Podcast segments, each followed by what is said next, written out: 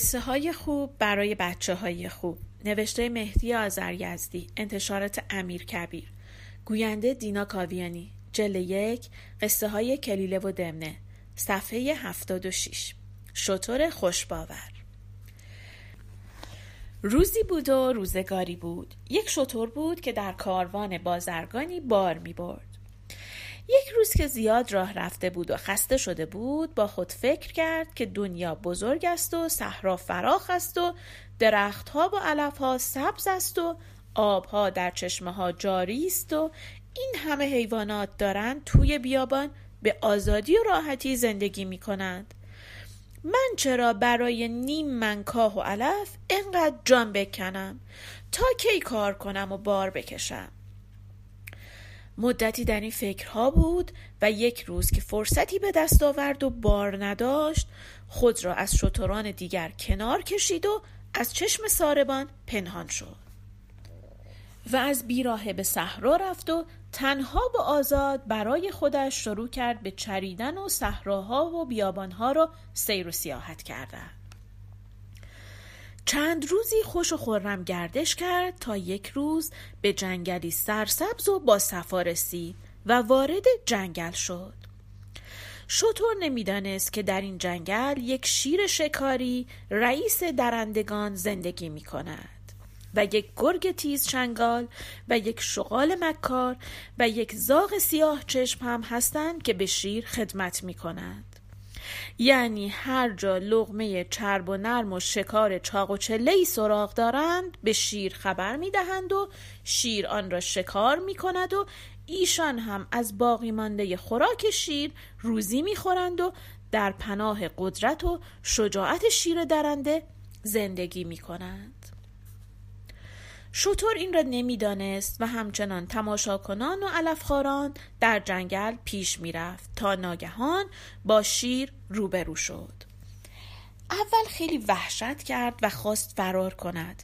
اما فکر کرد اگر روحیه خودش را ببازد و شیر بفهمد که او ترسیده است جانش در خطر خواهد بود. پس ناچار جلوتر رفت و به شیر سلام و تعارف کرد. شیر همچون فکر کرد نگاهداری این شطور قوی هیکل مایه آبروی دستگاه ریاست اوست با شطور اظهار مهربانی کرد و پرسید چرا تنها هستی؟ اینجا چه می‌کنی؟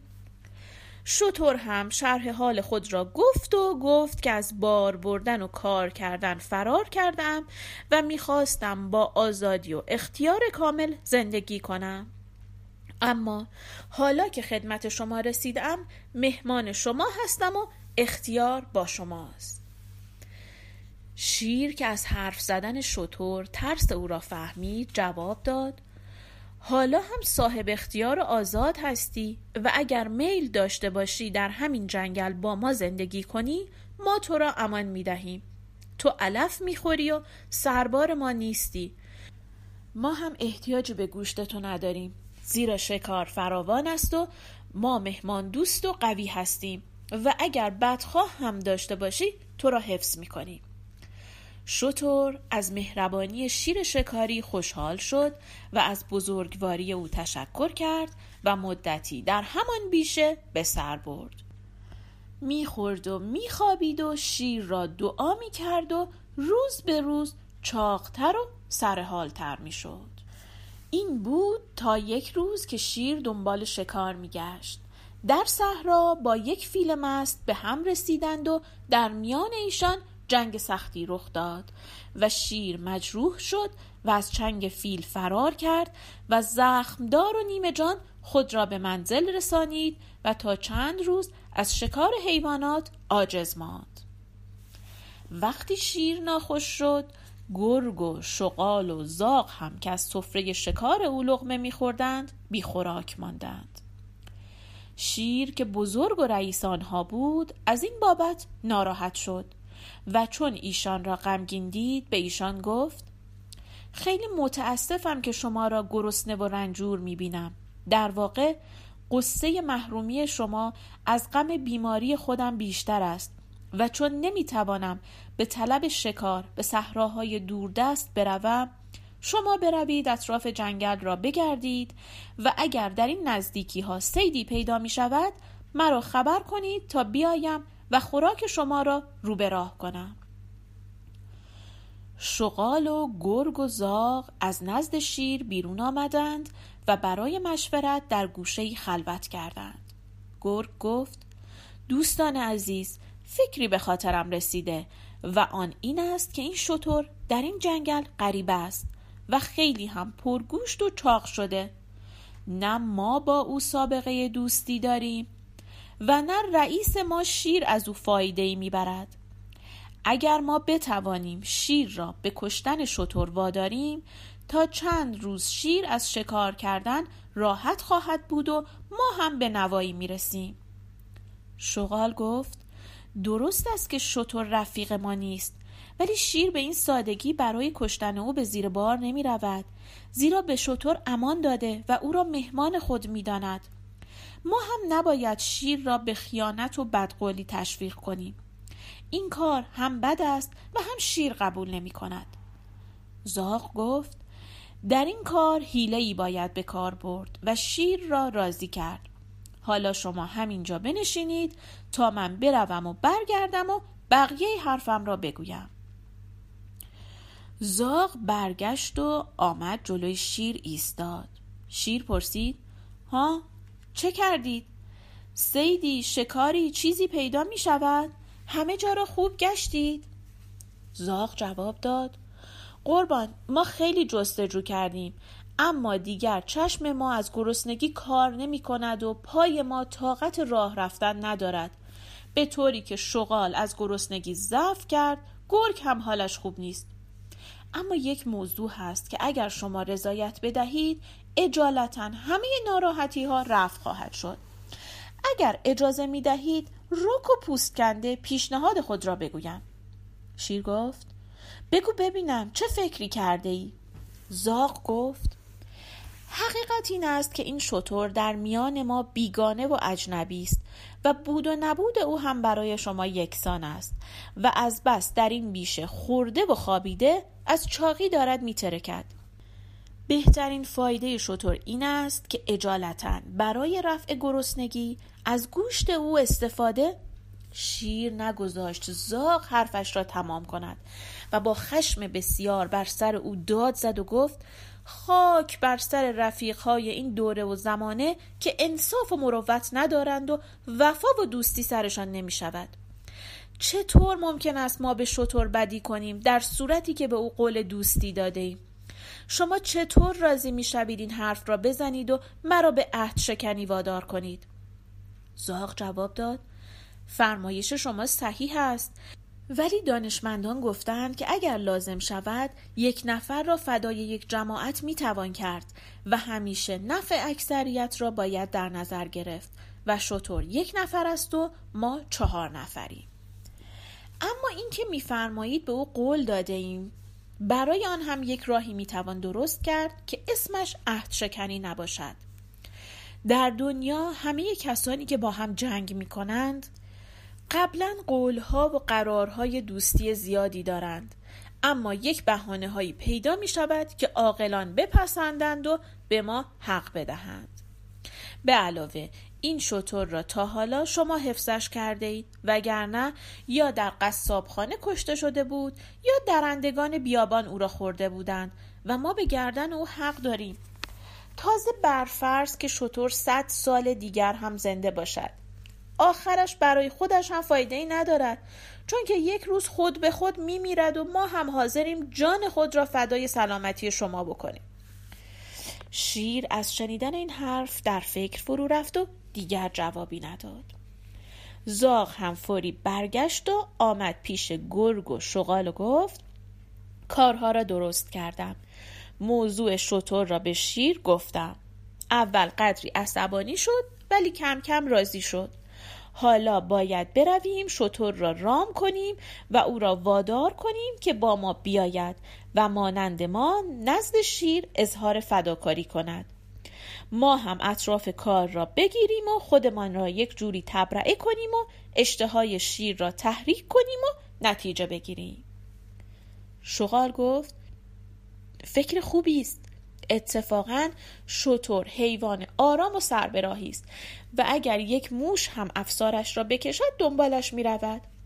اگر به او آب هم ندهند خوراک هم ندهند باز هم بار می‌برد و دلش به این خوش است که زنگولهی به گردنش ببندند و ساربانها برایش آواز بخوانند بیایید برویم ما هم آوازمان را برایش بخوانیم پس شغال از جلو و گرگ از عقب و زاغ از دنبال روانه شدند تا نزد شطور رسیدند.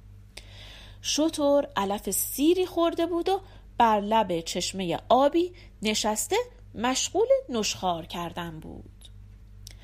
توت اچیان قدری به او تعارف کردند و بعد شغال گفت آقا شطور ما آمده ایم برای حادثه ای که پیش آمده از تو که بزرگتر و فهمیده تر از ما هستی کمک بگیریم شطور قدری خوشحال شد و جواب داد اختیار دارید بنده که قابل نیستم شغال گفت نه خیر شما مرد بسیار شریفی هستید و همه مردم عالم از خوبی و وفاداری شما تعریف می کنند.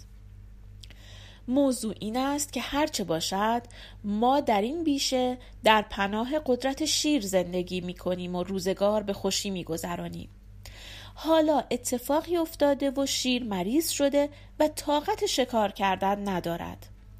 البته به زودی معالجه می شود اما چون او خیلی حق به گردن ما دارد ما باید اگر زبانی هم هست با حرفهای خوب غم و قصه او را تسکین بدهیم تا بعدها شیر به دوستی و یکرنگی ما بیشتر اعتماد داشته باشد این است که می‌خواهیم اگر صلاح بدانی همه با هم برویم نزد شیر و هر یکی بگوییم ما حاضریم سر و جان خود را فدای شیر سازیم. و من بگویم حاضرم که امروز شیر از گوشت من نهار تهیه کند. تو بگویی مرا شام کند گرگ هم همینطور زاغ هم همینطور و از این قبیل خوش آمدها. گرگ گفت این کار یک فایده دیگر هم دارد و آن این است که اگر این کار را نکنیم بعدها مردم ما را ملامت خواهند کرد که شیر مریض شده بود و هیچ کدام از اطرافیانش حاضر نبودند فداکاری کنند و خواهند گفت که ما شکر نعمت را به جا نیاورده ایم زاغ گفت بله همین دیروز بود که شیر خیلی غمگین بود و می‌گفت ما یک عمری برای حیوانات خدمت کرده ایم و حالا هیچ کس احوال ما را نمی‌پرسد. عجب روزگار بیوفایی است. و اتفاقا شیر خیلی خوشقلب است و با این حرفها در حق ما از همیشه مهربانتر خواهد شد. شطور بعد از اینکه این حرفها را شنید گفت ظاهرا فکر بدی نیست و من تا موقعی که از کسی بدی ندیده باشم فرمانبردار و مطیع هستم. البته کینه شطوری هم در وجود من هست اما این مال وقتی است که کسی بخواهد به من زور بگوید و چون تا حالا از شما و از شیر مهربانی و محبت دیدم حاضرم همه جور همراهی کنم و با همه بزرگی خود را کوچکتر از همه شما می شمارم. بعد همه با هم راه افتادند و آمدند نزد شیر احوال پرسی کردند و قدری خوش آمد گفتند و زاغ سخن را شروع کرد و اظهار داشت ای شیر بزرگوار و صاحب اختیار ما همیشه در پناه عدل تو آسوده زندگی کرده ایم و شما به گردن ما خیلی حق دارید امروز که می‌بینم ممکن است گوشت من برای شما مفید باشد در فداکاری حاضرم و آرزو دارم که وجود من غذای ناهار شما باشد. شغال به صدا درآمد و گفت ای زاغ سیاه از خوردن تو چه فایده حاصل می شود و از این گوشت خشکیده چه قوتی به دست می آید اصلا زاغ خوراکی نیست و شیر هرگز به گوشت تو احتیاجی ندارد. در این موقع شیر سر خود را تکان می‌داد و زاغ از شرمندگی سرش را پایین انداخته بود.